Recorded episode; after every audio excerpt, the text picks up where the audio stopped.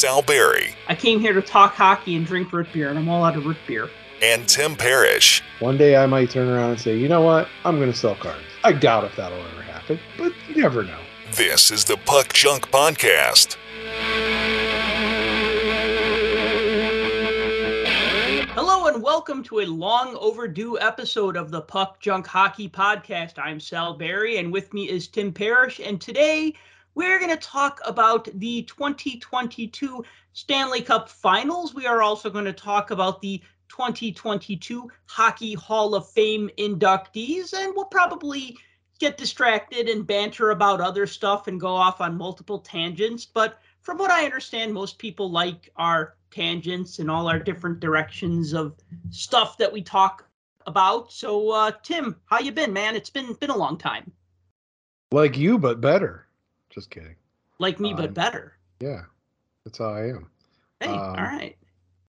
No, I mean, I want to be a better uh, Sal too. I could really go for like a massage again.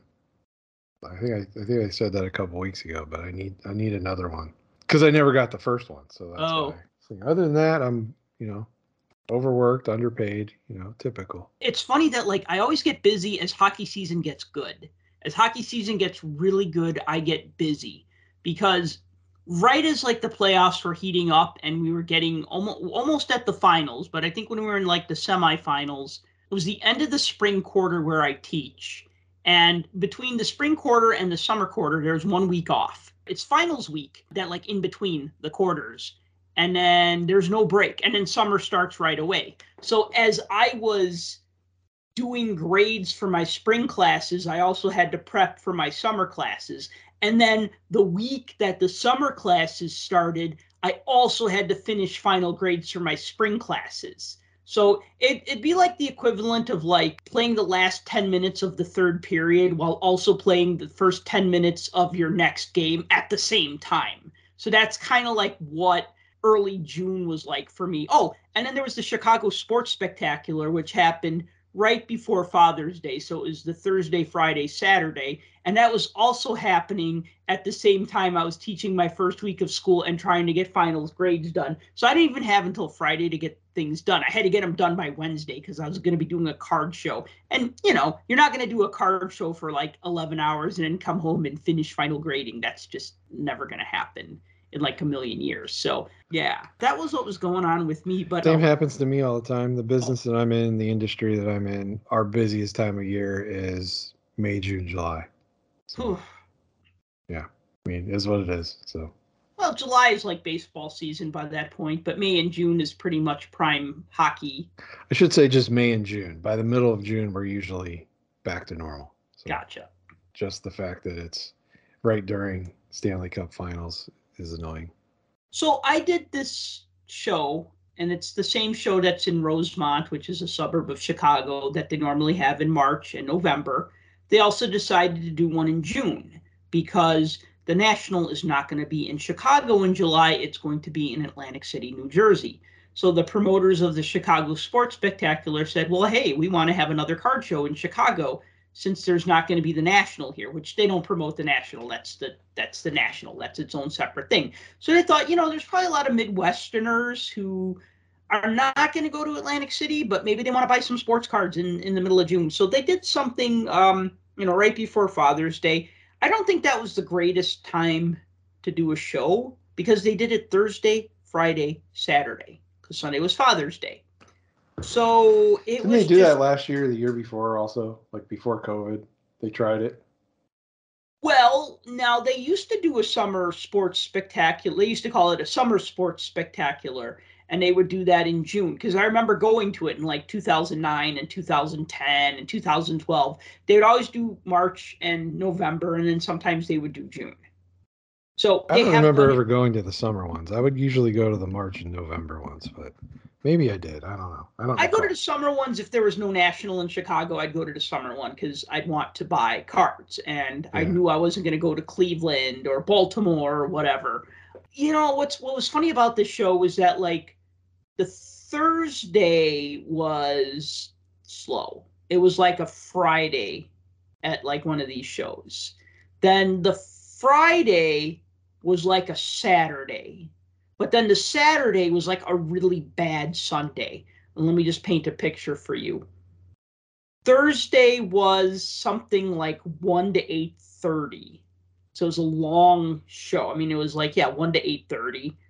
And it's then weird because most people are in work for most. Well, but they time. did. They started it at like four or three thirty, but they did a VIP sneak peek at one o'clock for the people who want to pay even more money so they could get in earlier, so they can get all the good cards before other people do. Right. Mm, the slabs will be gone if they wait too long. I know, man. There's only enough slabs to go around. That's right. So where what are we gonna do when we run out of slabs? We're out of slabs. We'll just have another grading company will pop up, I'm sure the the Friday was something like 10 to 8. It was long. It was a long day. It was like 10 to 8 because they started it in the morning like it was a Saturday, but then they also ran it like it was a Friday night and they made it go to 8. So it was like it was 10 to 8. I'm not exaggerating. It was literally that long. It was like 10 or 11 hours. I was just like, you know, because I get there early because I got to, you know, I'm a dealer. So you want to get there before the people do. The Saturday then was an hour earlier. It was like nine, but it went all the way to six. So, I mean, nine to five would be eight hours. This was a nine hour show on a Saturday. And let me tell you, by 1230, it was pretty much dead. So, like really? from nine to 1230, it, it, it's slowed down. Okay, you know when you go to a convention and you know it's a busy convention because you hear the hubbub of people, you know, just that crowd noise, right? When you go to a show. Yeah. But you know when the when the tide turns and then it starts to be the dealers talking to each other becomes louder and then packing up their things gets louder and then the sound of them like slamming something into a cart thud you know as they drop their cases or whatever and load them on a cart to pull off. So then like from like 2.30 to 6 it just sounded like that the whole time. Wow yeah, like that last hour of a slow show, it would pack up. It sounded like that for like almost four hours. Yet there were still people who were there. So I didn't want to pack up. It wasn't like I was like, oh my God, I, I got to get out of here early or, oh, I might make another sale before we, we close up, you know. But eh, yeah, what did I do? I went and I talked to some dealers that I was friends with and uh, kept an eye on my table. And if it looked busy, I just kind of ran back there. But I had a, I had a friend with me, so it, it, it worked out. But yeah, I chalk it up because it's close enough to the national. Maybe a lot of the normal people are going to that or something. I don't know. Those shows are usually fairly well attended for the weekends, but eh, it's that weird thing is you got the national coming up, you got it's Father's Day weekend, you have the thing going starting on a Thursday, which is weird. Yeah. I don't, know, I don't know. I think there was a lot of things at play that just make that a weird show it should have been the next weekend on Friday, Saturday, Sunday. Really, shows should be Friday, Saturday, Sunday. When you start them on a Thursday to Saturday, where I remember like the same promoters. I didn't do this show, but they did a show over Labor Day weekend, but they did it Saturday, Sunday, Monday. And it was yeah. not well attended. And the problem with the Saturday show was that setup was on Saturday. And Saturday, the show opened at like nine. So you'd have to get there like super early. And for you know what, for like a one day show in like a hotel ballroom, you bring your things, you throw them on the table, you do your show. It's a one day show. For a three day show, I mean, people bring fixtures, people bring shelves, people bring their own tables, people bring tons of display cases and lots of cards. You know what I mean? This isn't just like a one day show, this is a three day show. When I set up at the National, it took us between unloading the car and setting up. I mean, I think the show started at 3:30 and I think we got there at like 10:30, 11:30, 5 hours. Maybe I'm exaggerating, maybe it wasn't that much time, but you, you need that time because you're like unloading, you're not just take, bringing in a box of cards with you, you're unloading like extra tables and heavy display cases and signs and stuff like that. So it's it's you almost need to have like the show start at like three or four so that people can get there like at like 10 or 11 and have like five hours to set up. Yeah. Okay, yeah, so that's the first I mean, tangent that I went off on. That's not, it. I mean, it's not a tangent. I'm always interested from that standpoint how things go. That's why I ask you all the time, like how things are going, because I want to know. Yeah. You know, well, being I mean, on one side of the table as a buyer, you know, yeah, you know what goes on as far as a dealer trying to sell and everything else, but here's somebody on the other side of the table with similar interests. Not like I'm walking up to the table, it's a dealer and he has everything covered under plastic so you can't touch it. Obviously, we don't have the same interests other than the fact that he sells hockey cards. Right. But I know you. We have similar interests when it comes to the hobby. And so I like to see, hey, how did things go? Because you never know. One day I might turn around and say, you know what? I'm going to sell cards. I doubt if that'll ever happen, but you never know. Yeah, well then I'd have to put you out of business. No, I'm kidding. I'm sure you could. It won't No. much. No, no, you can't. That's the thing, though. That's the wonderful thing about sports cards is that everybody comes at it from a slightly different angle. I sure, mean, until you come over to my table and you're like, you know what? I need a few of these. I'll buy your whole table for a hundred bucks. And I'll be like, deal. That's double what I thought I'd get. Yeah, no. Actually, you want to know what one of my big sellers was at the show that I did a couple weeks back? Is this a guessing game or are you just going to tell me? I'll tell. you. My biggest seller was hockey cards, so that's no surprise because I kind of had the market cornered on hockey cards there. Yeah, There were was- other dealers. Yeah, I was going to say uh, that's pretty much a given that it was going to be hockey cards. Well, but the thing is, is that people who like baseball cards are not going to buy from my table. But the big surprise was I had some Nintendo trading cards from 1989, like some trading cards and stickers, and I sold quite a few of those, and that was surprising to me because I guess what you think that maybe you're not interested in it, but that doesn't mean that other people aren't interested in it. Lots Seller- of dealers have tons of stuff, but they don't bring it because they don't think it'll sell or they don't, you know, they're thinking a certain angle. I mean, how many times do you go to Chicago shows and it's like, hey, do you have any hockey cards? Oh, I just have this box of Blackhawks cards. Well, I don't give a crap about any of that. I don't want the Blackhawks cards. Sure, eight out of 10 people might be looking for them. I'm not one of them. So I just move along. But, you know, the other dealer, like Sal Barry, for instance, he's got everything at that table. So even though I've seen it probably all a thousand times, I'll sit there and look at it for a couple hours. Well, I don't have everything. I don't have any PSA 10 Ovechkins. What? Yeah, I know. I, I don't know. I just You got don't rid of all 63 of them that you had? Yeah, 63. I sold a few Ed Belfour rookie cards and I sold a few Dustin Byfuglien rookie cards because both of them were signing at the show. So people would come up to me and, huh? I said Hawks. See? You proved my Hawks, point. yes. Yeah, so I guess, I guess no surprise there. But another big seller for me, believe it or not, were Tampa Bay Lightning and Colorado Avalanche cards because this coincided right around game one of the Stanley Cup Finals. So people wanted Vasilevskiy, people wanted Cale Makar, no surprise there. People wanted Nikita Kucherov, and they wanted Nathan MacKinnon, and not so much Rantanen or Landeskog. I have a nice Stamkos card it's like a dual jersey card with Stamkos and Hedman, but like nobody wanted it.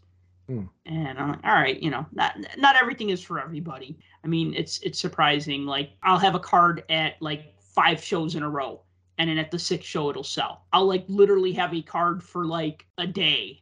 I bought a small set of cards from somebody on Friday, and I like took it home, priced it, and then put it back in my case on Saturday, and it sold like within an hour. So it's just hit or miss, you know what I mean? Where you go, oh, this will totally sell, and it does. You go, oh, this will totally sell, and like nobody wants it. One thing that surprised me, so the Blackhawks play-by-play announcer Pat Foley was doing like his first autograph signing since he retired as the play-by-play voice of the Blackhawks.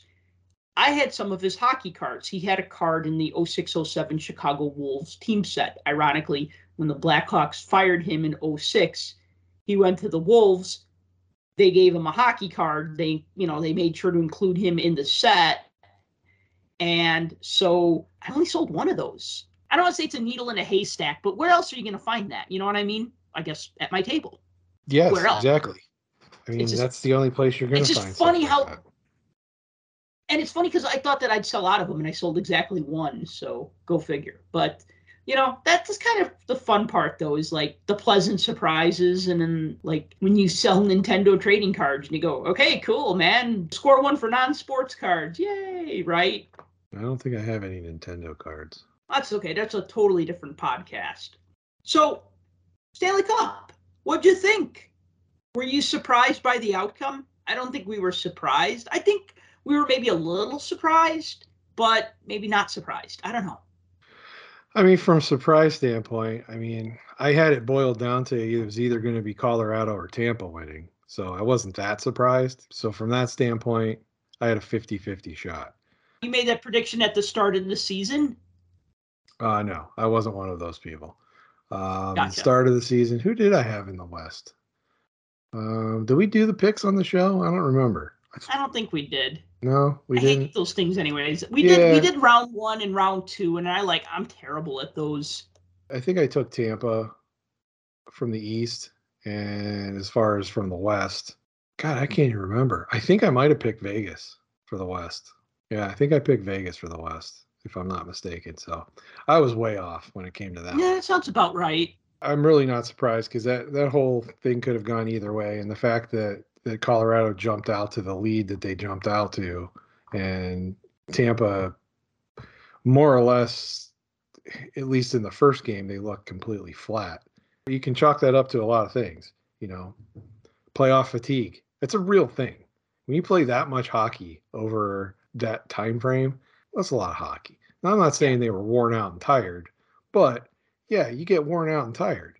And watching the last couple games, just watching how relentless Colorado was, just going after the puck and going after the Tampa players when they had the puck. It was just so fast. And I've always thought Tampa was a fast team. Man, Colorado was just, that was another level. Here's what would have surprised us. If the Lightning lost in four straight, if Colorado swept the series, I think we would have been surprised by that. Yeah, you know, they swept two of their series, but sweeping in the finals, that's a whole other thing. I mean, you're talking the two best teams. And if there's that much of a lopsided thing, I mean, who do they think they are? The Penguins versus the Blackhawks? Oh, sorry. Right. Too soon. Too soon. Or the versus the Panthers, or the Red Wings versus the Capitals. Yeah. Yeah. I mean, in today's day and Not age, it's hard. let that one go, are you? I'm never going to let that go. Yeah, I mean today's day and age with as much parity as there is from team to team and you know, as much work as it takes to get there to wipe somebody out in four straight games, I mean you've got to be a pretty special team to be able to do that. And I didn't think either of these teams had the ability to wipe either one off the map, but man, Colorado made it sure look like they were going to make easy pickings of the champs, at least at first. So game one, the Avalanche won four to three in overtime. Game two, the Avalanche won seven up. Game three, the Lightning came back and won six to two. Game four, the Avalanche won three to two in overtime. Game five, the Lightning won three to two. Game six, the Avalanche won two to one. The Avalanche scored 20 goals, and I think the Lightning scored 15 goals, if my math is correct. But I mean, of course, when you score seven goals in a game, and I think that game really, I don't think I'm wise by saying this because I think this is kind of like obvious, but that was the series right there. That was the end of the series. I mean, even though it was only game two, they never really recovered from a seven to nothing loss. I mean, yeah, they came back and they won six to two, which is impressive. I mean, to me, that's a lopsided loss, but or lopsided win, however you want to look at it. If you win six to two or if you lose six to two, that's a big deal either way. But I don't feel like it was a statement game. It was just the Lightning having a good game in game two. They just they fell behind and they just couldn't they couldn't come back. It just got worse and worse for them. So you know, and they really needed to win those next two home games and they didn't. And you know, sure they stole game five. You're to have teams steal a road game here and there. I mean, it's just is there such thing as home ice advantage? Yeah, there is. Do teams like home ice advantage? Of course they do. But all series are not going to be won in seven games with you winning only your home games and you having home ice advantage throughout all four rounds of the playoffs. Can it happen? Sure, technically it can happen, but you got to be a better team than that. You can't just depend on having more home games than the other team. It's it's a perk. It shouldn't be a necessity. Yeah, I mean, you can't expect that, obviously. Like you said, can it happen statistically? Sure. But that's not going to occur very often because you'd have to run every single series to seven games. That's crazy. Again, talk about a lot of hockey. Well, you're going to wear yourself out. Yeah, exactly. Mhm.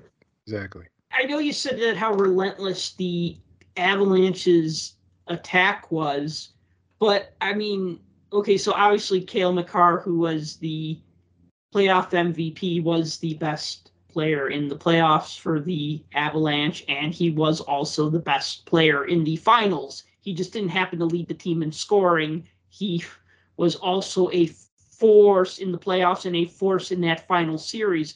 But I look at the Avalanche's defensemen, and like five or six of those defensemen well, obviously is a number one defenseman or a number one. He'd be a number one player on most teams that he plays for. But you look at somebody like Makar and go, okay, he's a superstar.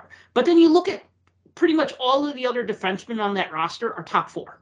I mean, there's you know they got black aces and stuff that obviously are, but think about what a great season Devon Toews has had, Yeah. and then also like Jack Johnson, poor Jack Yes. Johnson. Jack Johnson is a Stanley Cup champion.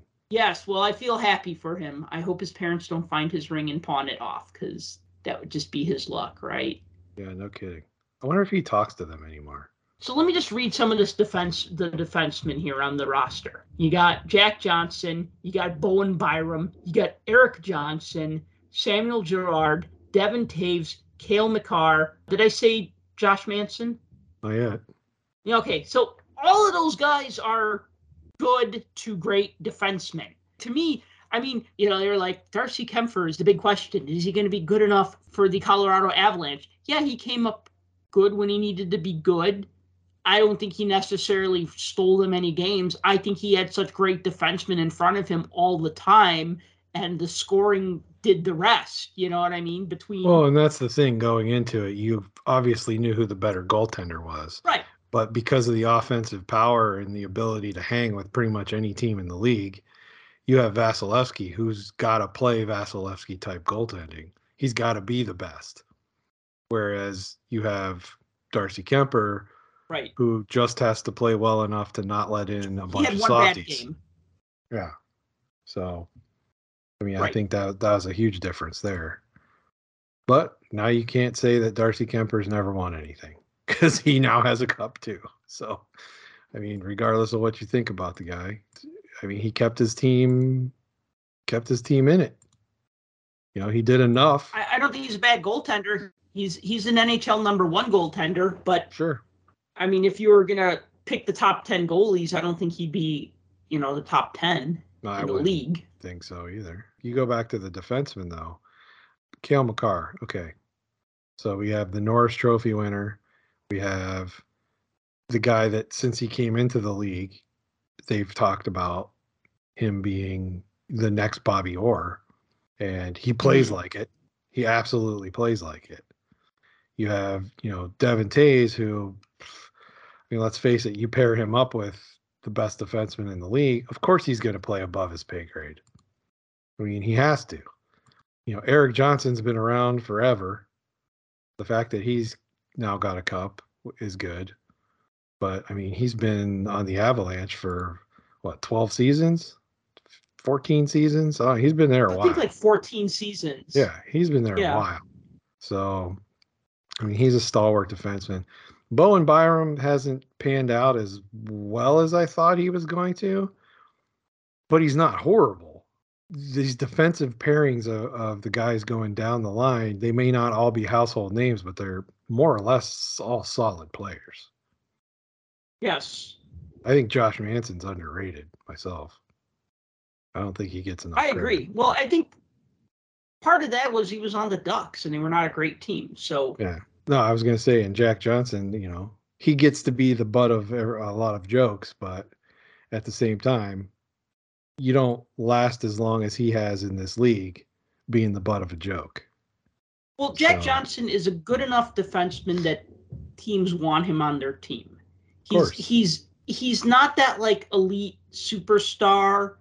He's not untradeable. He's expendable, but he is valuable. You know, I think about like like I'll give you like another example. This is apples and oranges, and this is different eras, and this these are different positions. But think of like Brendan Shanahan, how much he moved around the league. But he moved around the league because teams wanted him on their team. He was a great, I mean, he's in the Hall of Fame, so maybe that's not the best example. I remember when he made it in the Hall of Fame, I was just like, wow, you know, he's like, is he the first journeyman to be in the Hall of Fame? And I know that he wasn't really a journeyman, but he played on a lot of teams. You know, he wasn't one of these guys like a Steve Yzerman who played 22 seasons for the same team, or like a Ray Bourque who played most of his career and then, you know, a few years at the end with a different team, like a lot of superstar players do. You know, they play most of it for one team and then a few years for another team as they're winding down.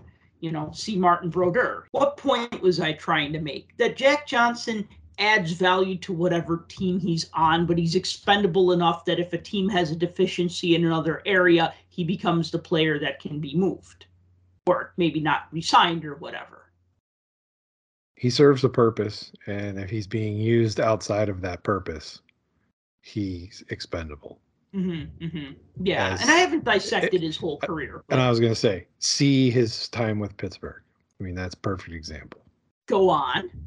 No, I mean it's just an example of how, you know, how he wasn't.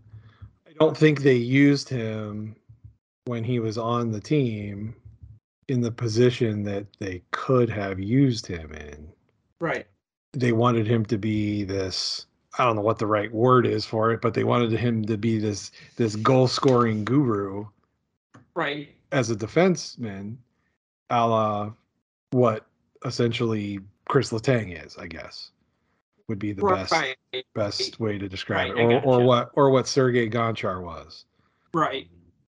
But I don't think they used him right, and I think he just got thrown into the the whole.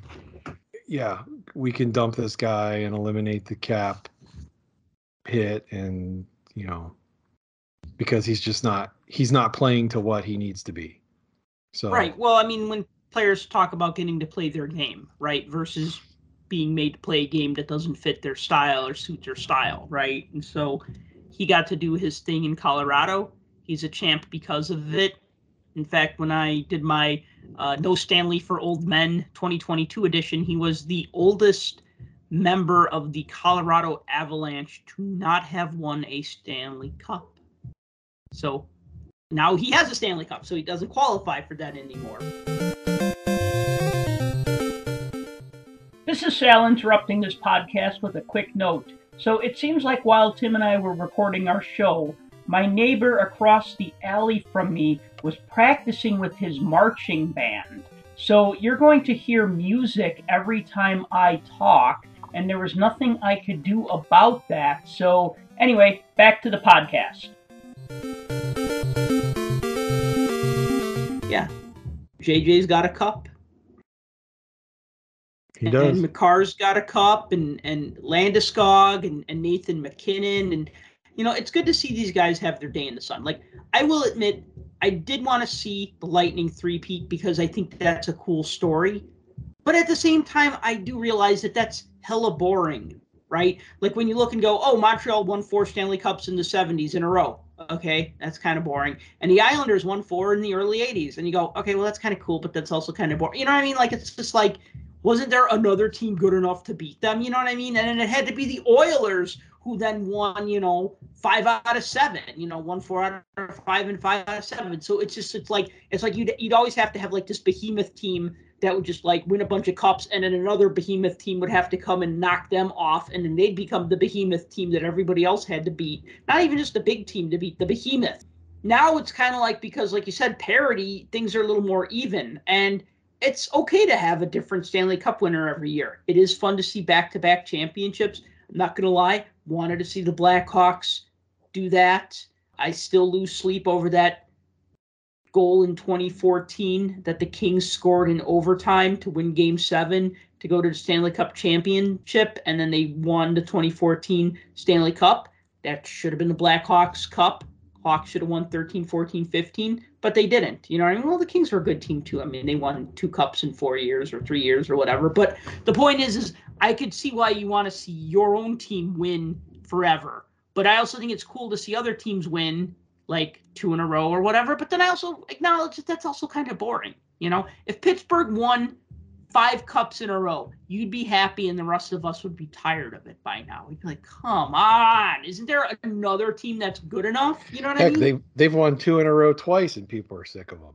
Yeah, but you know, it's kind of funny because the Penguins winning two in a row in the 90s was almost looking like it was going to be extension of the behemoth teams as I'm calling it. Montreal won 4 in the late 70s, the Islanders won 4 in the early 80s, the Oilers won 5 out of 7 and then it looked like the Penguins were going to win like 3 or 4 in a row and that was surprising that they didn't. It, remind kind of looked like it was going to go that way, but then I think the Devils really, I mean, I know the Devils didn't win the next year, but then the Devils kind of reinvented hockey, and we talked about that in another episode. But If it wasn't for Oh. David Volek, was it Volek who scored that goal? it was Volek in, for the Islanders that knocked the Penguins out Yeah, th- that third year. So yeah, yeah, I remember. Yeah, I mean juggernaut teams that have superstars on them. But I remember what was funny was that when the Blackhawks made the playoffs that year, and they finished pretty strong, and they got swept by the Blues. But I remember in game one, they were talking about the Penguins. They said, What are the Hawks going to do when they have to face the Penguins again in the finals, right? Like, it, it was like a foregone conclusion that the Blackhawks were just going to get another shot at the finals in 93. And then I remember a week later, they're like, forget about the Penguins. What are the Blackhawks going to do about the Blues? You know, like they can't even get out of this damn first round. Yeah. Yeah, well, Well, we'll have to wait and see. Tampa will have another shot at it next year to reclaim that quote unquote dynasty mhm. title. I mean, you know, let's say they do come back and turn around and win it again next year. Well, three out of four is pretty good too. Yeah, well, if that happens, and we'll see what happens. You want to talk Hall of Fame? Sure. Am I being elected to the Hall of Fame? You are being elected to the Puck Junk Bad Hockey Card Hall of Fame. Oh, well, I don't have a hockey card, so I'll make you one. oh boy, I can't wait. Can only imagine what that's going to look like. I'm gonna find that picture of you from your youth in the hockey gear that you posted on your blog, the real DFG. Oh, yeah. and uh, yeah, that'll be your That- card. I forgot that's floating around out there somewhere. Yeah, I think I'll go with the 75, 76 Topps design. That was pretty horrible. Yeah, you blow that picture up, it's going to be super grainy. You won't even be able to tell it's me. Yeah, it'll fit on a 75, 76 Topps card then. But no, the Hockey Hall of Fame announced its new inductees for 2022. They sure did.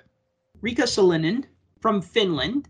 She obviously has a lot of uh, international accolades. She's won bronze medals, silver medals, and gold medals uh, between the Olympic Games, the World Championships, and the European Championships. Actually, in the Olympic Games, it's been bronze medals because usually it's USA and Canada who hoard all the gold and silver medals in women's Olympic hockey.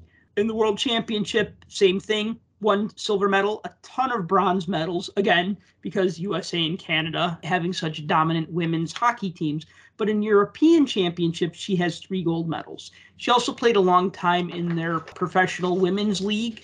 That was the one player I had to actually Google and look up because I know the North American women players who are good. So when they get into the Hall of Fame, you go, oh, yeah, yeah, Cammi Granato. Of course I know Cammi Granato. Or you go, oh, yeah, you know, uh, Hayley Wickenheiser. Of course. You know what I mean? Like you, you know these names because you're familiar with them because you see them all the time. But then when somebody from Finland comes along, you're just like, oh, okay.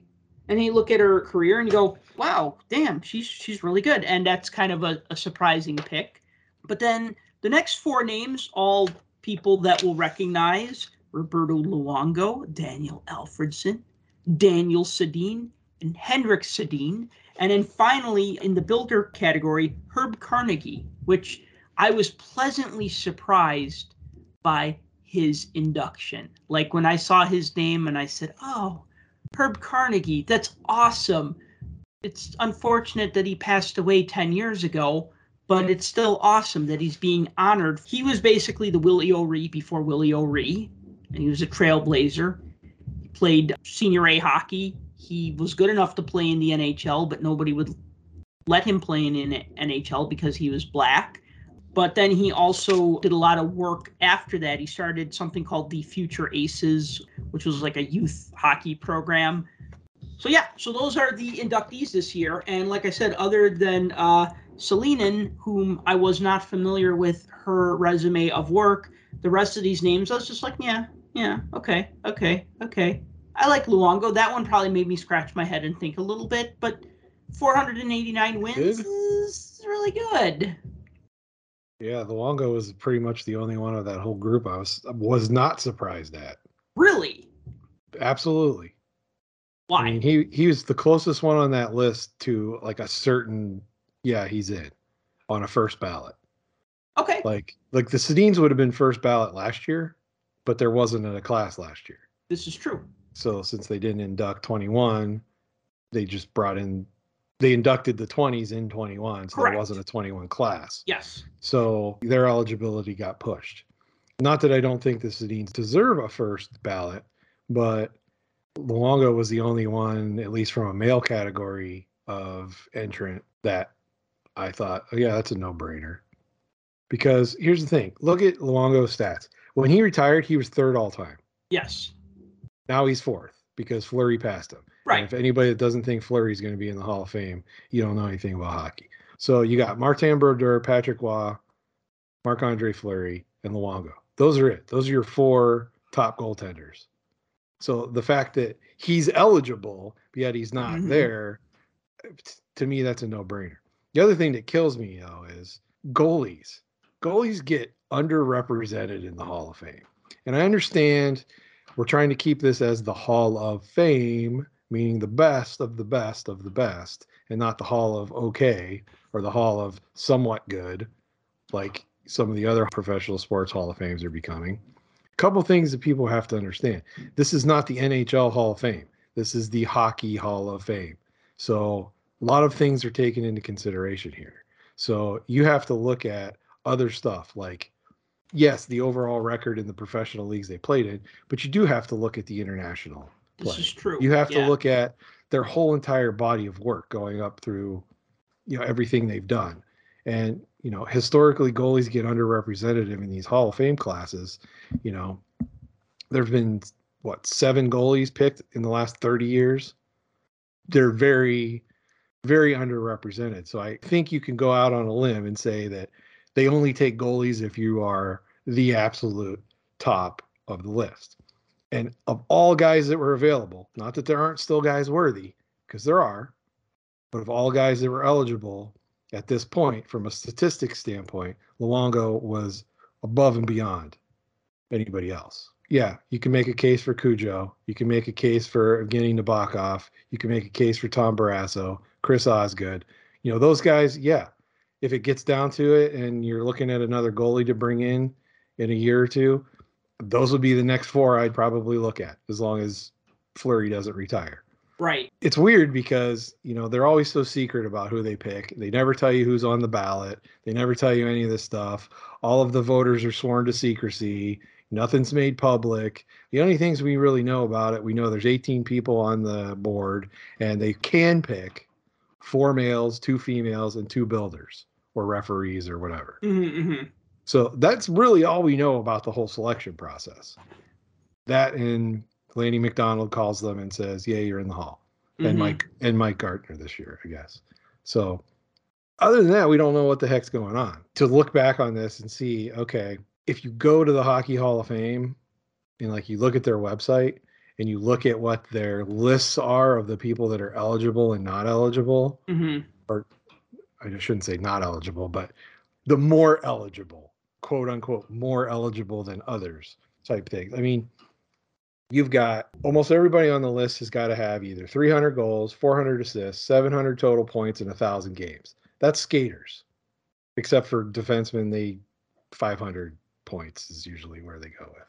But for goalies, it's like 500 games played, 250 wins, and like 50 shutouts is generally what'll get you pushed Mhm. over that edge.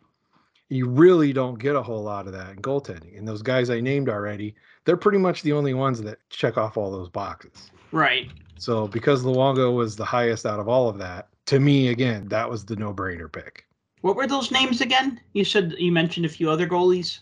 of guys that I think will probably get in. Uh, yeah. Curtis Joseph, Yep. Cujo is one. Uh, Evgeny Nabokov is one. Chris Osgood is one. Uh, a lot of people throw Barrasso's name around in that as being a, you know, somebody that they can take in. Although Mhm. Barrasso, when you look at Barrasso, he's got the games and he's got the wins. He doesn't have the shutouts, but still, he's like 38. That's not too bad. And he's got two cups. So, And he's got more assists than any other goalie. well, there's that part too. He's got more assists than Martin Brodeur, and you know what a great puck handler Martin Brodeur was. Sure. But to be fair, all you had to do was stop the puck and get it to Mario Lemieux, and that was pretty much an assist. Well, and then a lot of people are still making a case for John Vanbiesbrouck and Mike Vernon and Mike Richter. You know, Felix the Cat still not in. You know, so there there are a lot of guys that are deserving, but those four that I named from those arbitrary, unofficial statistics that I threw out there, those guys check those boxes. I agree about Curtis Joseph 100%. In fact, I'm surprised that he's not in the Hall of Fame. I mean, I've just because he's got over 400 wins. There are goalies that are lower than him in wins that are in the Hall of Fame. Sure. Barrasso, hmm, not really sure about him. Barrasso, Osgood, Vernon, Potvin, I'd say they were all very good goalies. I think a little bit of it is like they were like on the right team at the right time. I mean, would the Penguins still have won the Stanley Cup in 92 if they had Mike Vernon instead of Tom Barrasso? Considering he won a cup the Well, they both won that. cups. Okay, let me ask you this: If they had Patrick Roy instead of Tom Barrasso, do you think the Penguins could have won three cups in a row? I mean, that David Volek goal probably wouldn't have went in.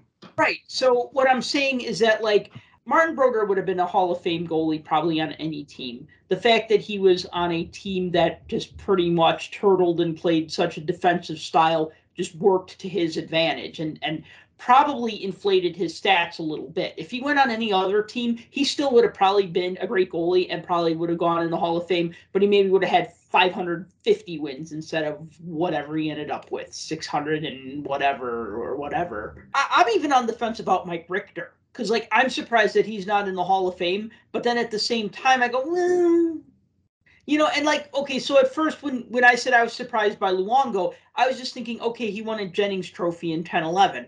But then I think about it, he was the goalie for that 2010 Olympic team. He was also on the 2014 Olympic team, won gold both those times. But that 2010 Olympics, I mean, uh, that was a hell of an Olympic tournament, and he was a hell of a great goalie in that series. I mean, looking at his international accolades and his NHL career, and also I just remembered this now. He was a team captain, and goalies aren't supposed to be team captains, but the Canucks were like, "Yeah, we're making him team captain. Whatever, uh, we don't care what the rules say. He's our captain."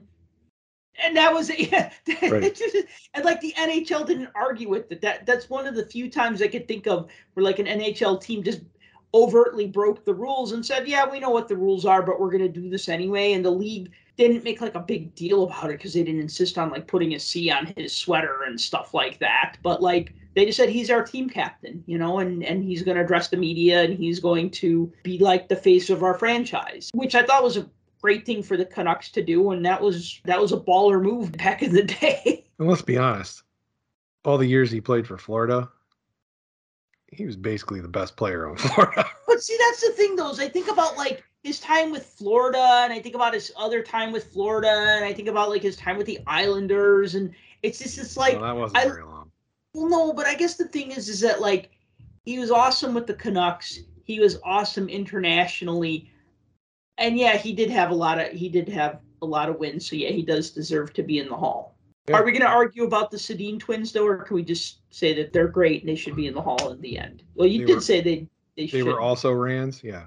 I agree that they should be in there. Whether or not they should have been first ballot or not, I mean that's that can be argued, but I, you're not going to get an argument from me that says that they necessarily shouldn't be there.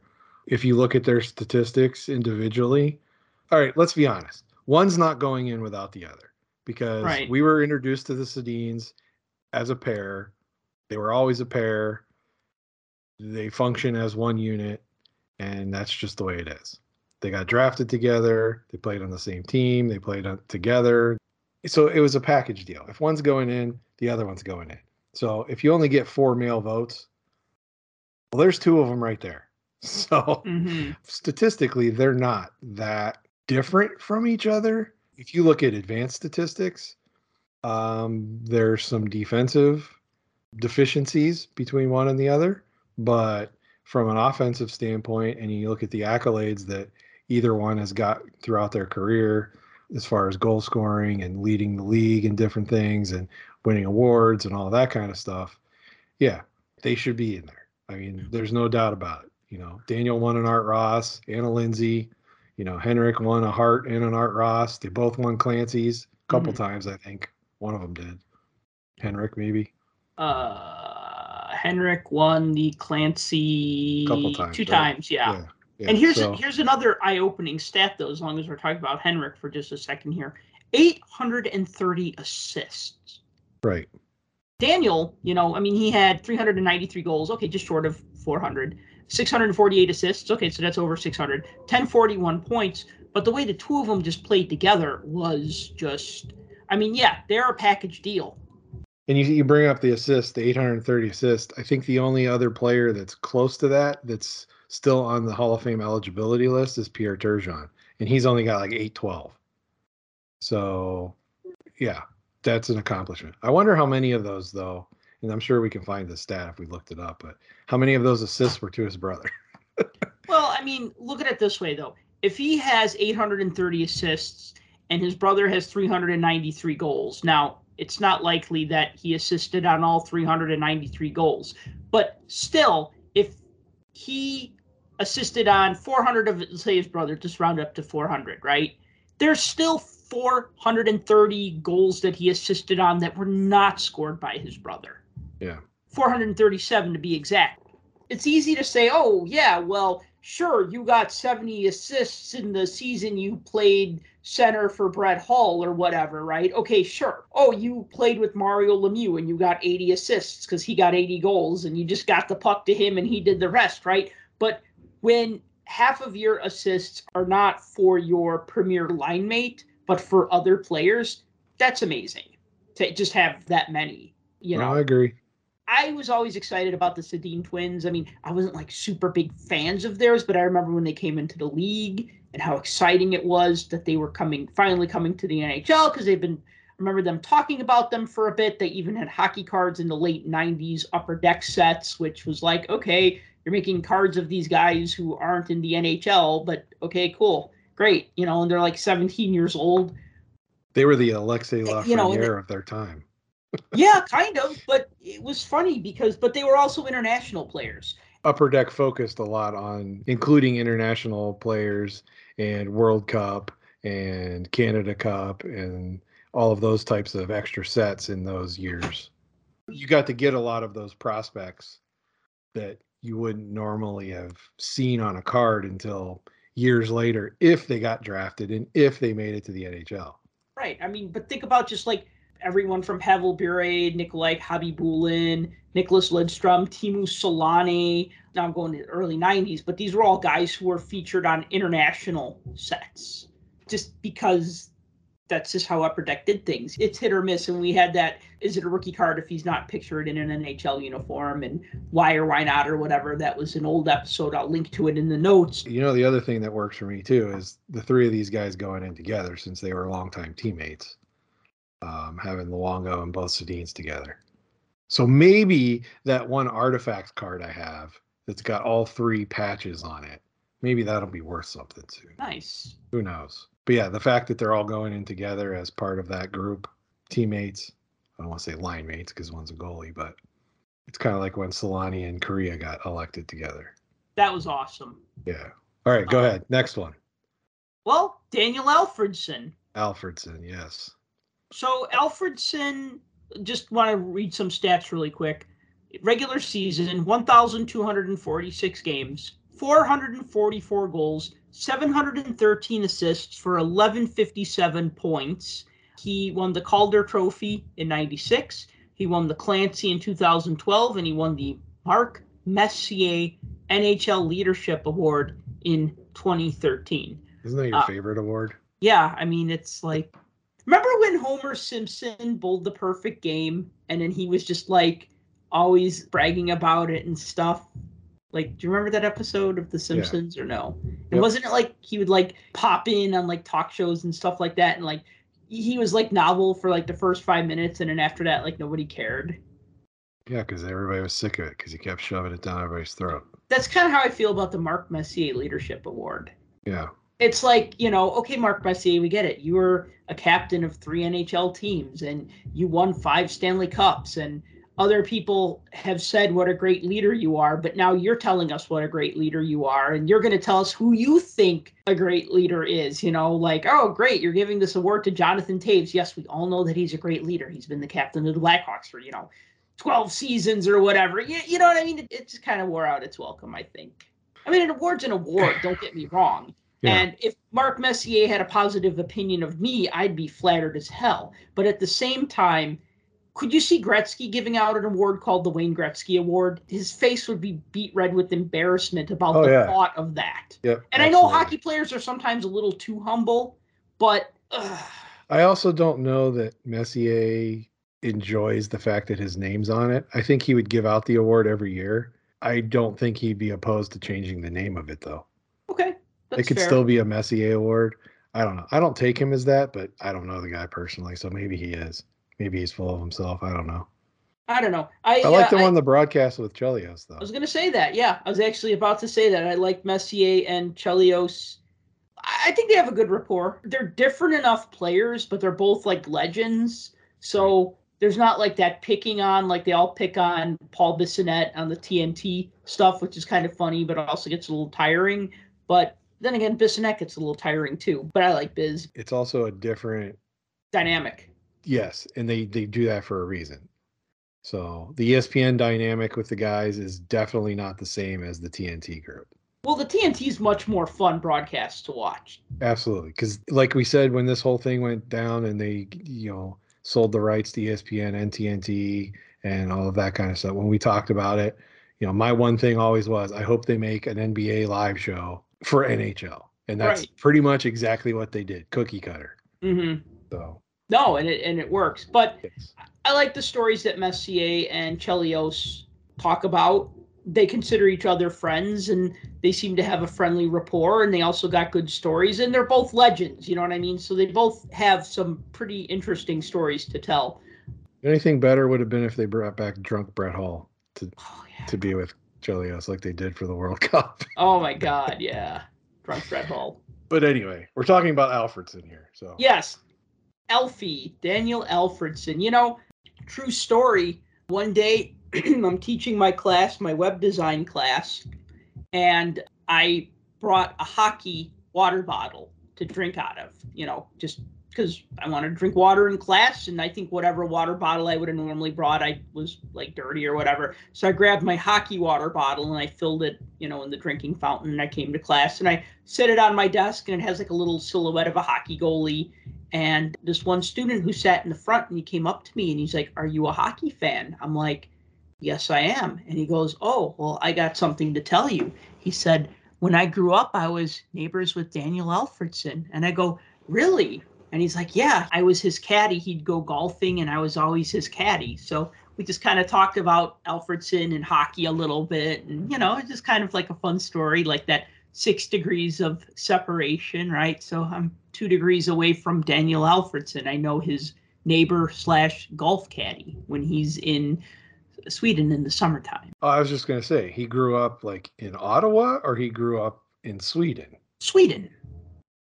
Because I mean, well, obviously Alfredsson grew up in Sweden. I was wondering about the guy in your class. He was also from Sweden. Oh, okay. Yeah, I have international students. I have students from all over the place at my school. You know, Chicago being a big cosmopolitan city with lots of different schools and universities and colleges, we get people from all over the world. Where cool he that, from? Gothenburg? Oh, yeah, good memory. Good memory. Yeah, Alfredsson. Alfredsson's an interesting pick. Because why do you say that though? Because he has because he's been eligible assists. for so long and they've ignored him. Yeah, well. And there's been a huge push over the last couple years to get Alfie in the hall. And I don't necessarily disagree with it because again, if we're going back to those arbitrary statistics of the 400, um, the 400, the 700, the 1000, uh, he's got 1100 points, 1157. He's got 700 13 assists. He's got 444 goals. So he checks off all those boxes. Plus, he Mhm. played in 1,200 games. I mean, he covers the gambit. He's got an Olympic gold. Doesn't have a cup. But again, do you have to have a cup? Because a cup is a team award, right? It's not an individual award. It certainly helps to say you were on a championship team and hopefully you contributed. So then that too contributes to your own statistics to put you into the hall. But again, Stanley Cup isn't the be all end all, as Mhm. obvious by this class.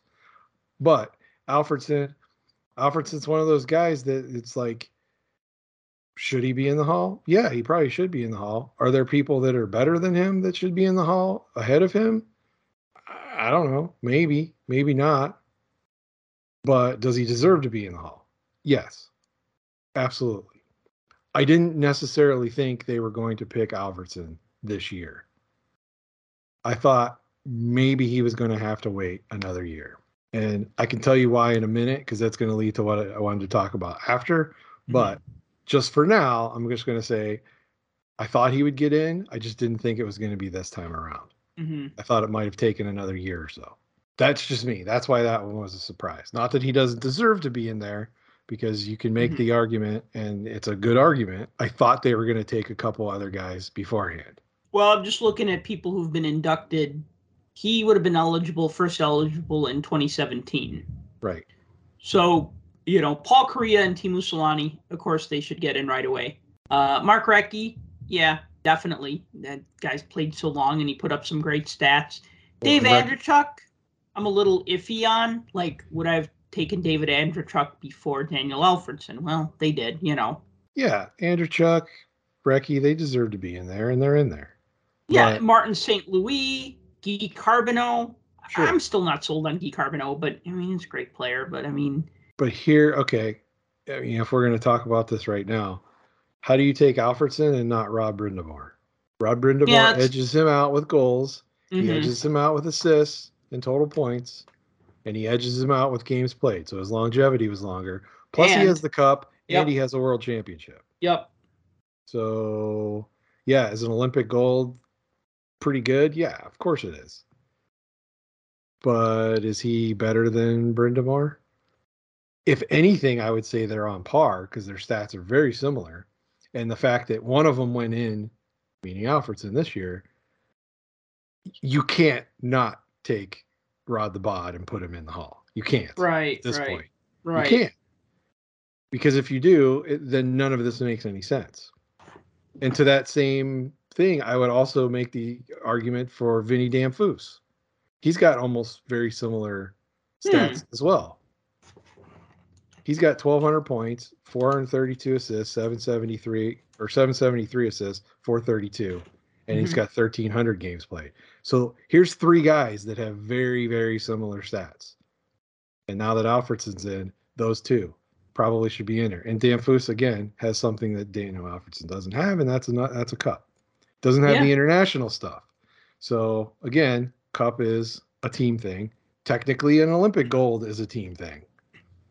But Well, okay, but hold on. International stuff really shouldn't apply to old school NHL players because they weren't eligible for the Olympics, and if you were on a good enough team, you didn't play in the World Championships. Okay, so then that would give an edge to any European-born players that were younger at that time, where they weren't yet in the NHL. Then, if they had a Hall of Fame career going forward, assuming that that that was. the Well, I mean, if you want to count that, right? I mean, if you look at Teemu Selanne, I mean, he played in like what five Olympics, Yeah. but if you took away all his international stuff and just based it on his NHL career, you'd be like, he's awesome.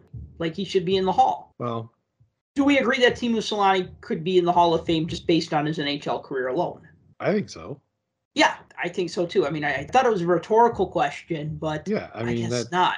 that's like not really even a, a question. Okay, But- okay. Now Vaclav Nedomansky is he in the Hall of Fame based on his NHL career? No, No, of course not. no. But if you look at what he also did in the WHA, and then you also look at what he did internationally, yeah, then you go, yeah, this guy was awesome. Deserves to be in the Hall of Fame because you're looking at that whole body of work. Right, So and that's for some that's why we players- preference this be- by saying that in the beginning, is you have to look at that whole body of work if there is one to look at. Right, because for some players, it's just based on their NHL body of work because that's what they did. Gretzky's in because of his NHL accolades. You know, Cammi Granato is in because of her international accolades.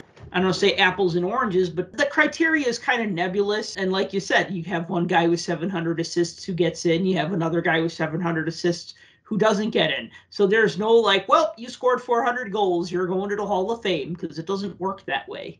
Yeah. Since we're already talking about it, I'll bring it up right now.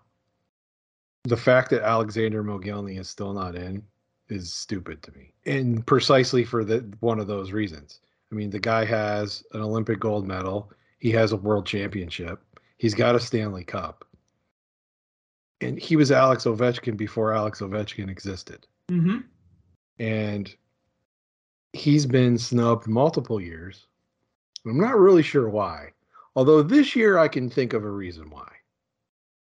But no, No. other year before this could I really think of a reason why. You know, statistically, if you look at what he's done, I mean, he had less games played. That's really the only thing that that works against him because he has over a thousand points. The Mhm. guy scored 473 goals in his career and he had over 500 assists. So if the 700 assist thing is the threshold, then maybe that's the one thing keeping him off of that final list. Now, of course, everybody's boycotting everything about Russia right now. Mhm. So maybe this was a PR thing to not put him on the ballot. But I don't see how Mogilny is still left off, to be honest. I think the thing is, is that Mogilny, looking at his stats, he had a couple of awesome years. He had a couple of really good years, and then he had a lot of down years because of injuries. You know what I mean? injuries he did get the injury bug quite a few times and you know i get it but man i don't know I if you remember watching that guy play but he was fast. undressed every defenseman that came up against him. Just completely made them look like fools. And you know all of the things that we see ovi do or did for like the first and well i mean he keeps doing it but especially the first you know five ten years of his career just going out there and just making a mess of everyone. That's what mogilny was. Mhm. seeing that guy on ice was crazy. It's absolutely crazy and i saw him enough watching penguin games and then playing against buffalo i mean can you make a case for a lot of people absolutely you know again if we're going to these arbitrary things and you have to check off these boxes that puts thomas vanek on the list most people probably wouldn't even think of that Uh, but he'd be on the list. Henrik Zetterberg, he'd be on the list for sure. You've got, you know, obviously Brind'Amour and Damphousse, I've already brought up. What about Alex Kovalev? He has over a thousand points in his career, over 400 goals, almost 600 assists, and he played in like 1,300 games. Plus, he's got the international credentials. And I know your favorite, Jeremy Roenick, still not in the hall. thank you. I was wondering if you were just being difficult on No. purpose. No, I'm throwing it out there. People like Roenick and Bernie Nicholls and Pierre Turgeon, all three of those guys. If we're taking in certain people and we're putting them in the hall, these are guys that have to be considered. They have to.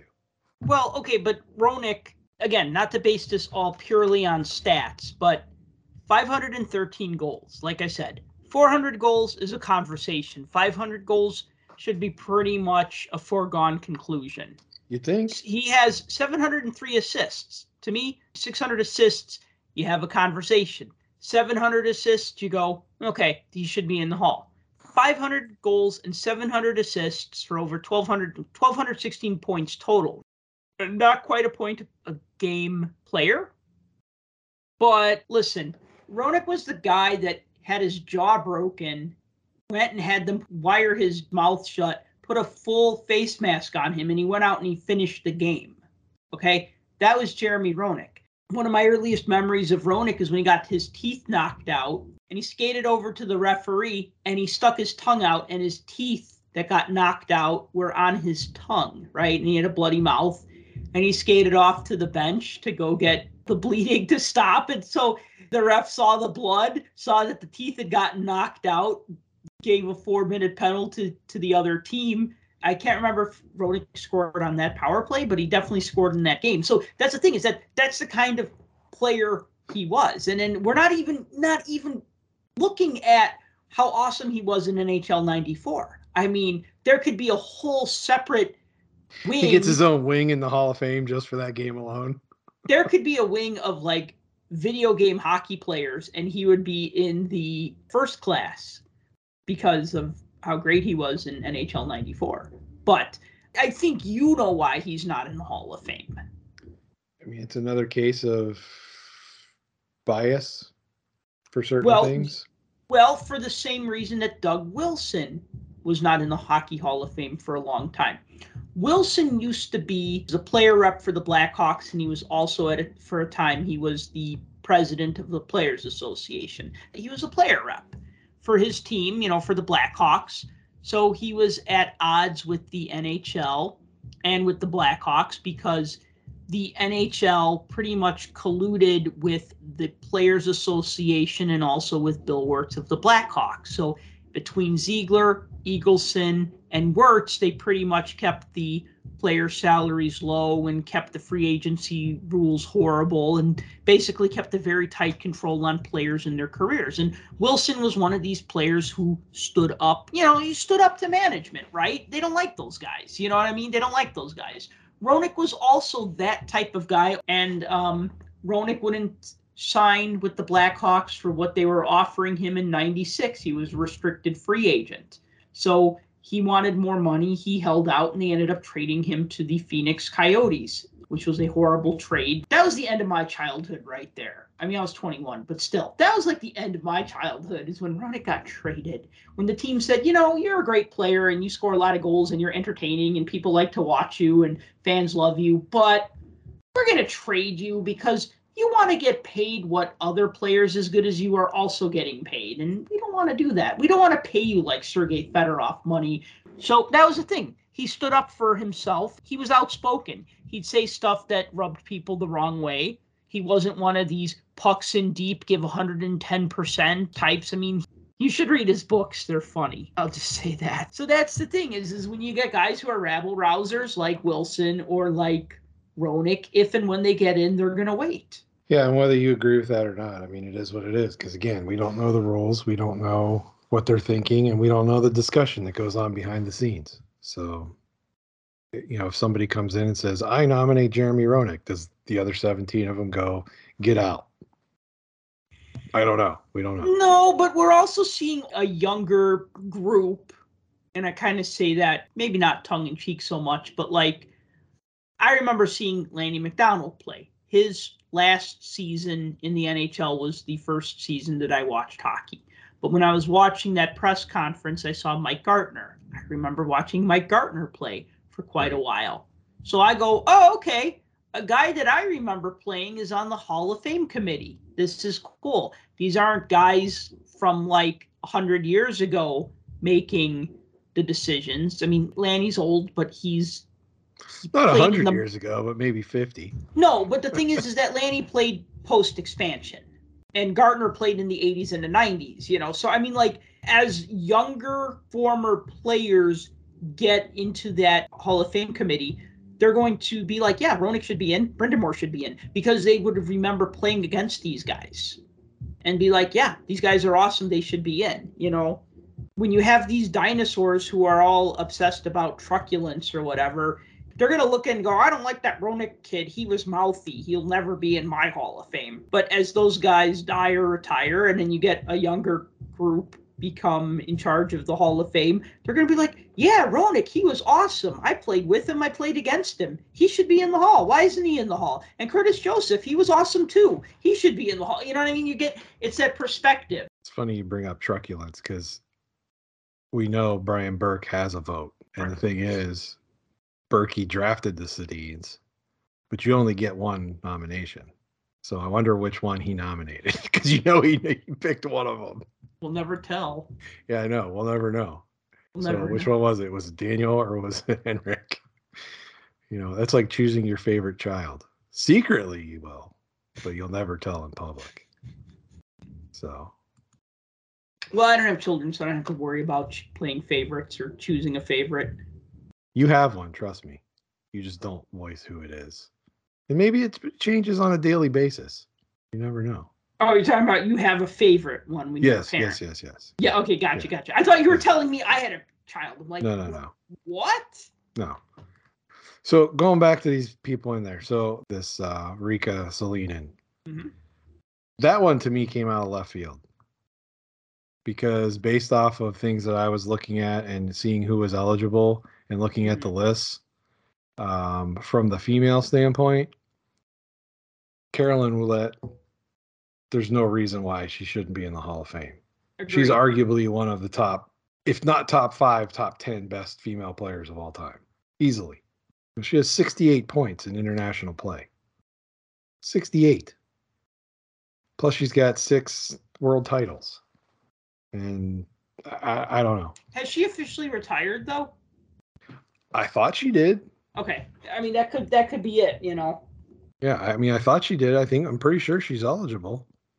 Uh, in fact, I think this was her first year of eligibility. Was this Mm. year? Hmm. because her and Sallinen were both. This was their first year of eligibility. Interesting. I'm not saying one's better than the other necessarily, but I think from a statistical standpoint, if you're looking at the body of work through international play, Mhm. you know, with you know women's world championships and being voted MVP of your team versus of the tournament, winning the you know directorate awards which they give out for for those tournaments. Yeah, she doesn't have any of those, and I guess Sallinen oust her because she has one Right. but I, I don't know. And that's the other thing too. One of the other things that we do know: four male, two female, two builder. Why didn't they take them both? You can take two females. They haven't done that since the first year they elected females. Yeah, Angela That's- James and Cammi Granato. Yeah, that's the only that. year they've taken two, and yet that's in their rules that they can take two. So if you can take two, why not take two? Especially if they're eligible and they're worthy of it. That to me doesn't make any sense. If you have a pick, use it. I mean, I don't think they've ever not taken four male picks except on special circumstances. Yeah, Gretzky. Since they yeah, since yeah, they ninety made those- Yeah.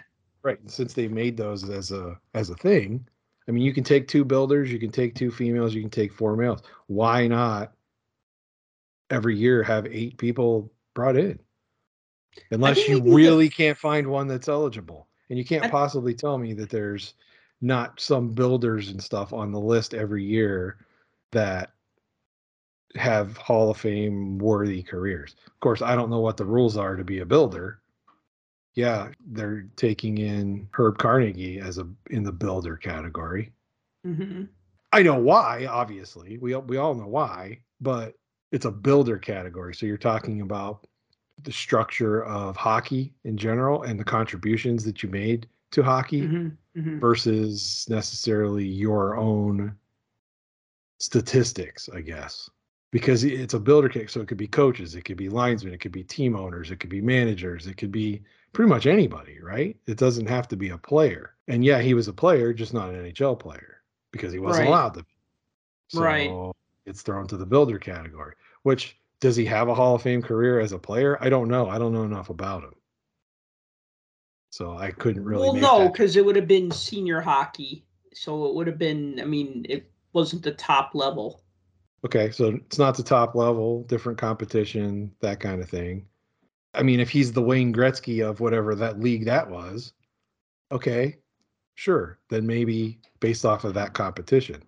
But Well, no, think, because for that reason, I mean, you have really good AHL players who are in the AHL Hall of Fame, but they're not in the NHL Hall of Fame.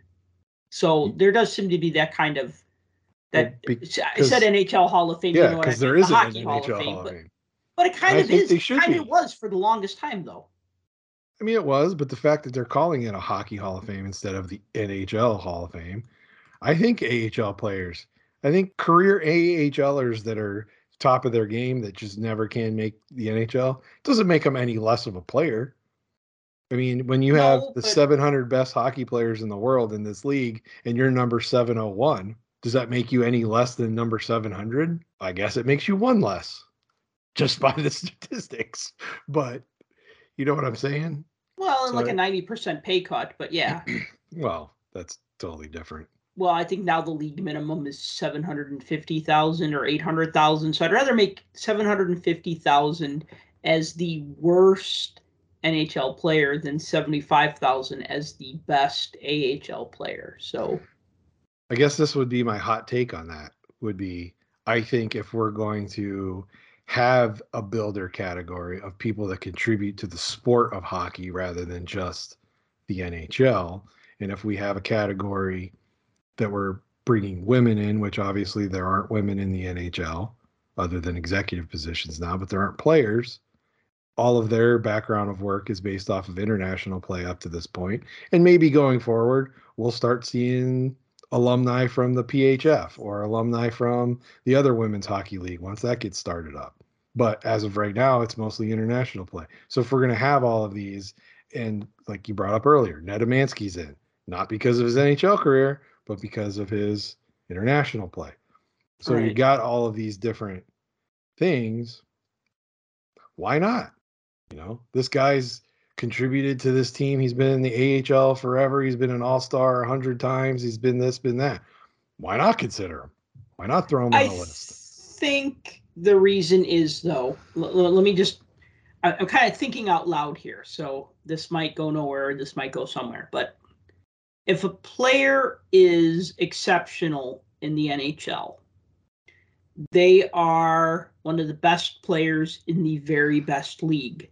So that's understandable why they would be in the Hockey Hall of Fame, right? So far, that logic checks out because that's kind of what it is.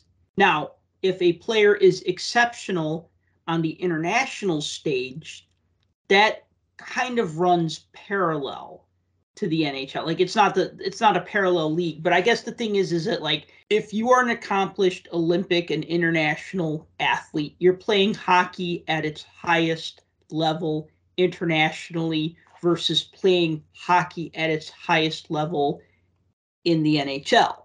If you're a builder, you've done something to expand or enhance hockey's reach, right? You've made hockey better, hence the name you builder. You've you've built hockey to be bigger and better, reach more people. So I can understand those things. If you are the best player in the ECHL, you might have a cult following in Cincinnati or whatever, but you haven't done something to raise the overall uh what's the word I'm looking for? The uh come on, help me out here. The more profile? awes- yeah, raise Like- its profile. Thank you. Perfect. Like a Mario Lemieux raised hockey's profile because of all of the things that he accomplished in the NHL. Hayley Wickenheiser or Cammi Granato raised hockey's profile internationally. Vladislav Tretiak raised hockey's profile internationally, right? And then your builders also raised hockey's profile, but not by playing, but by off ice actions. So I could see that. But being a great player in the AHL, that I feel that that has a very limited reach, and that's why I would disagree with you on that. Like a really good AHL player should be in the Hockey Hall of Fame, and I think it's okay that there are separate halls of fame for like the Ontario Hall of Fame or the Illinois Hall of Fame or whatever, right? Like I get it because you want to honor those people because they raised the profile in that region or they made that mark in that region, but maybe not on that global level. Okay, then. Counterpoint. Uh oh. If we're going to use the raising, you know, raising the water level and the high tide mark and making hockey a higher profile than it was, what about a guy that basically put center focus for an entire country on his shoulders? And that's Mike Eruzione. No NHL career to speak of. He was decent internationally, but he scored arguably the biggest goal of all time in order to bring attention to the game of hockey that transcends decades and generations of players from that point forward. I mean, I why not put him in the hall as I a builder? If Mike Eruzione had continued in hockey in some capacity, maybe not necessarily as a player, but if he continued, He didn't know- want to though. That's no, he thing. didn't want to. That's the thing, though. I'm too young to remember the Miracle on Ice. I was old enough to have remembered hearing about it, but I never saw the game, and I wish I did because I feel like that would have been like that. Uh, that would have been the alternate timeline. Oh, you know, somebody called. My mom's called. You know, phone rings on like a Saturday afternoon or Sunday afternoon or whatever. Somebody called to tell her something, and I was like, "What's up, mom?" And she's like, "Oh, oh, our hockey team just beat the Russian hockey team." And I said, "Oh, that's cool." And I remember watching the Olympics because I was like five and it was on TV and it had the cool theme song that I like to hum and and and so like that would have been like that moment for me. If she said, "Oh, this is going to be on in an hour because they're showing it on tape delay and you're going to watch this because this is important," that would have been that life changing moment that I didn't get until I was 14. But that would have been at five. So, But I you got two I- things there. Two things you're saying. You're looking at it from the perspective of, of a kid, Yep. right? And number two, you're looking at it from the perspective of uh, it was it was a hockey game. A hockey player scored a hockey goal against another hockey team. This transcended that well beyond that because it represented something bigger. I took American foreign policy classes when I was in college. I know I'm a nerd. That was part of my major. That that's what I wanted to do. So I had American foreign policy classes, and I will no not a joke. One of my courses, we spent the better part of a week and a half discussing the Miracle on Ice game because of its impact that it had on global relations and the Cold War. And there's correlations between a lot of things between that game. And and the, the thing is, yeah, we're not talking about a gold medal game. We're talking about a game to get into the gold medal game. But what it represented was something beyond that because we were in the midst of the Cold War between the, the Soviet Union and the United States. You know, you're talking about socialism and communism versus, you know, capitalism and freedom and America, yay, America. So this represented something beyond that. Here's a guy that, if we're going to make the argument that they had to do something that transcended it and pushed it further, I mean, sure. He doesn't meet any of the other criteria, which I would say then puts him in the builder category.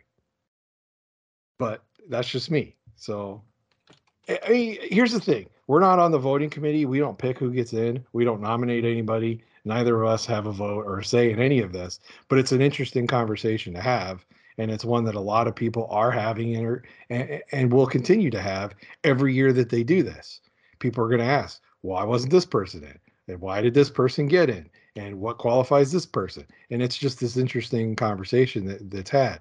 And I agree with you that those categories are for certain things. And I'm kind of being a I'm being a brat when I say, well, why not take the best AHL players? Because I get it. I mean, I understand the best AHL players are kind of the worst NHL players.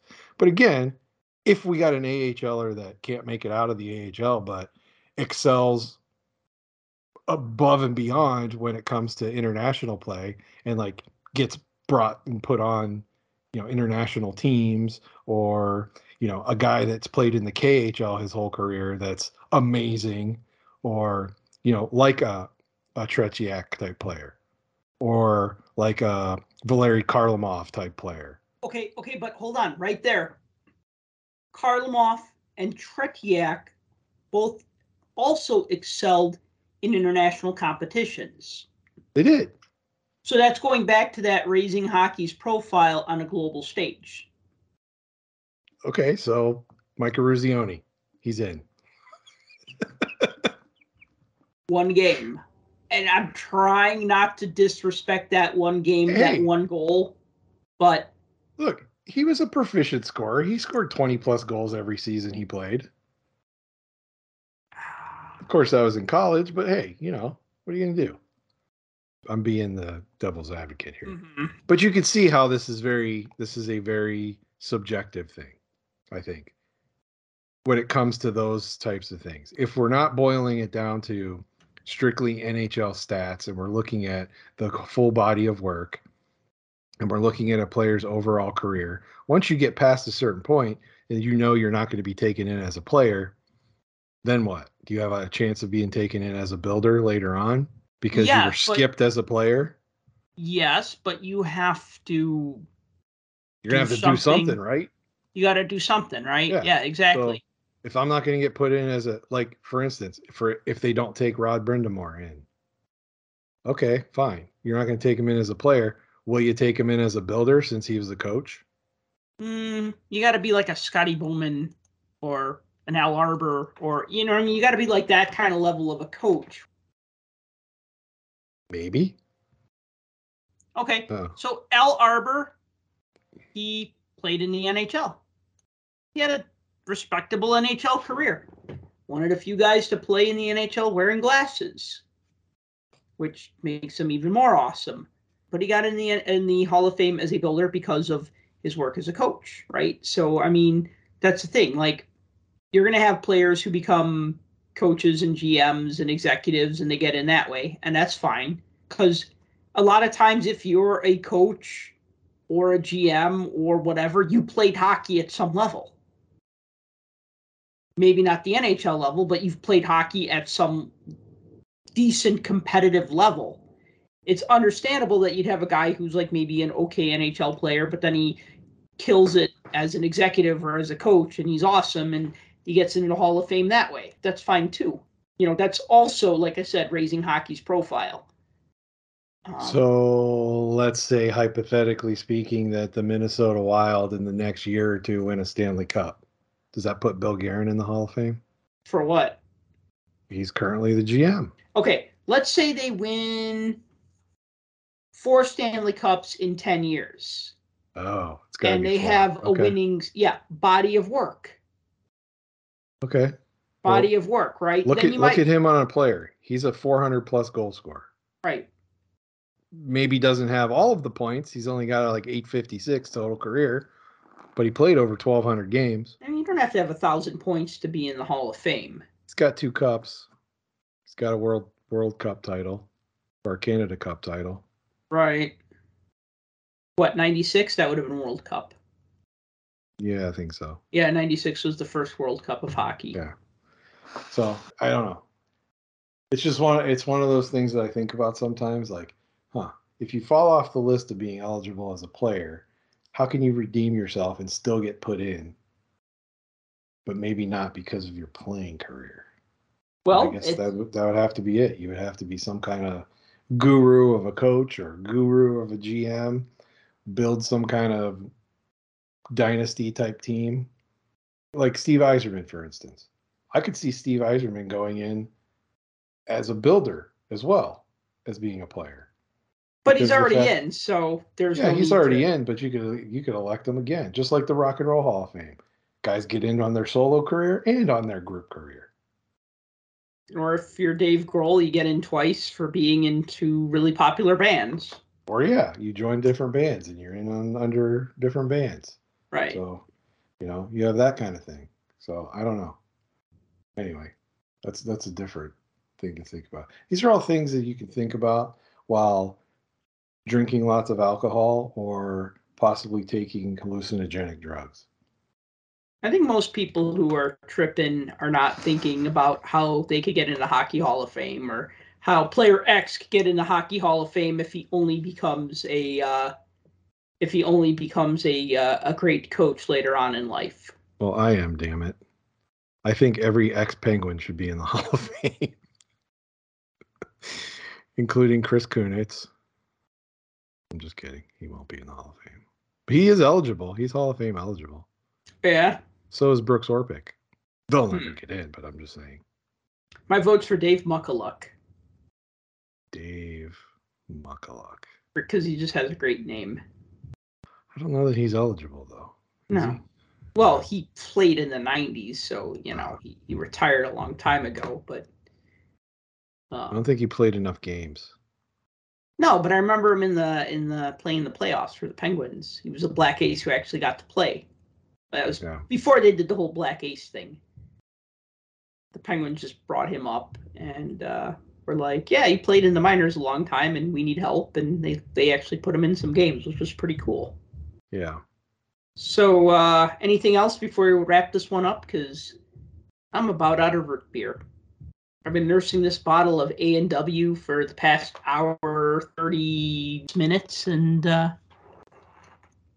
Other than I'm I'm not sure the the the one female entry made as much sense to me. I, I think the other ones they all work as far as the entries into the Hall of Fame.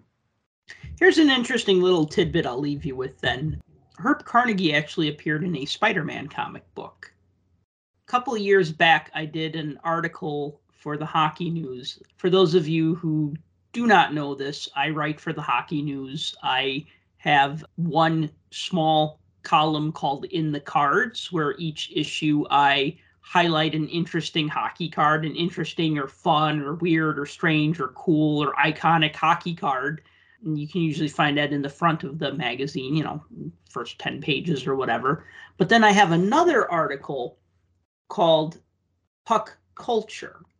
And for Puck Culture, I wrote an article called Five Hockey Todd McFarlane Crossovers. Because Todd McFarlane, who is probably best known as a comic book creator, but he also was known for spending a lot of money to buy those record breaking home run balls that Sammy Sosa and Mark McGwire hit when they broke the home run records. So, you know, he spent a lot of money on those baseballs, and that kind of raised his profile, so to speak, because, you know, it's like, oh, this guy, and oh, and he's a comic book creator. Oh, and he's also a minority owner of the Edmonton Oilers, and he also did that really cool Oilers logo that looked kind of like a gear with like an oil drop on it, if you remember that logo. Yep. Yeah. So there was a two issue Spider Man comic called Skating on Thin Ice, which was a giveaway comic in Canada. It was about, it was like a No to Drugs, kind of like PSA comic book starring Spider Man. And it was about these bad guys who were smuggling drugs inside of hockey pucks. And you know, Spider-Man trying to track down this this drug ring or whatever. I mean, one of the people that he meets cuz you know, there's like kids involved like you know, like kids are playing hockey or whatever and he ends up meeting Herb Carnegie who was teaching these kids how to play hockey in like the comic, right? It was just so he was just just included in that story like as just the hockey coach in just part of the story so that's kind of cool. When I heard about the class this afternoon, I had to, I'll be honest, I had to look up Herb Carnegie. I think I knew the name at one point, but it slipped my mind. Um, and I was looking up cards to see if he even had any. And I have the like 0506 in the game Heroes and Prospects one that that he's on. But I was pleasantly surprised that he has a like a Laval Dairy card from the 1950s. I've been trying to get that card forever. Like really? he's he's in that set, and so is Jean Beliveau. Yeah, he's on the Quebec Aces on the card, and it's uh, and I think the following year, another company made a set too that he's mm-hmm. also on. But the mm-hmm. 51 52 one he's on, and I found some people with him on eBay, and they're up there. Yeah, which is yeah. why I never bought one. But yeah. I mean, just me being weird and wanting like look, before Herb Carnegie was elected to the Hockey Hall of Fame this year, I mean, I knew who he was. I own his autobiography. I'm a little bit ashamed to say that I never never finished reading it. I've like picked it up, started reading, and then for one reason or another, I just never finished it.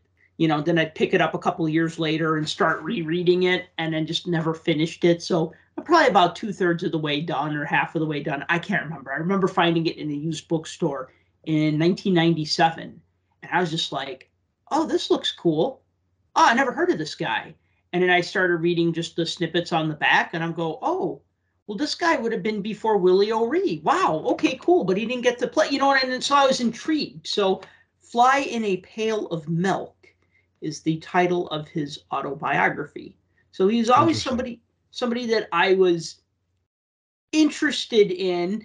I wanted to own that Laval Dairy card, and he even had an autographed card that he did for in the game. And at the time that he was signing the stickers to put on the cards, because I believe they were sticker autographs, or they might be on card autographs, but he was blind by the time he signed autographs. He was willing to do it, but they had to like just basically like put his hand and then they had to like put like maybe little stickers or paper or something and they just told him you know keep your hand within this and if you feel you know what i mean like so that he could kind of feel with his fingertips like okay i'm going too far to the edge or whatever because maybe he was signing a sticker don't yeah. quite remember the story the full story behind that but he was blind and he autographed cards for them. And I've always wanted one of his autographed cards, and you almost never see them on eBay. But that's been a wish list card of mine for a long time. yeah. So when I, like I said, when I saw him being inducted into the Hockey Hall of Fame this year, I was pleasantly surprised because I knew the name. I was familiar with his career. Uh, even though he never played in the NHL, he did a lot as a builder, and you know he was successful in the Quebec Senior League. But yeah, that's an autograph I always wanted to have, and you know, unfortunately now that he's in the Hall of Fame, it's probably going to go up way past my pay grade. But still, if awesome if you can even that. find him. I mean, you couldn't find him before. I imagine you Right. probably won't be able to find him now. right. Because, like I said, I had to look him up. I also had to look up uh, Riikka Sallinen too, but Mhm, mhm. couldn't find any cards existing of her. So I'm not Mm-mm. sure if there were any like local Finnish sets that were made of the female team or not, but I couldn't seem to find any that existed. So No, the thing is, is that all of those international women subsets that were done by Classic and by Upper Deck in the '90s, which would have been like, she would have been around there. yeah, because she was the oldest one to play. She But- beat Teemu Selanne's record. That's cool. But uh, they only focused on Canadian and American women in those Yeah. card sets. So Right. I did look at that, and I, I couldn't find anything of hers either. So that's Yeah, that's, I couldn't not even find the existence of it. So if anybody's listening from Finland that knows if there's something that exists, let us know. You can also correct him about his bad pronunciation of Finnish names.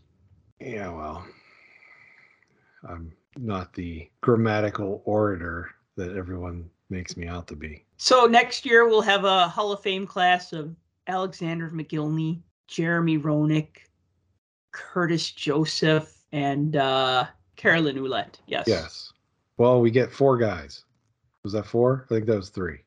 That's fine. We'll just do three. Oh, see, use your picks. Okay. Roenick, Mogilny, Joseph, Okay. Richter.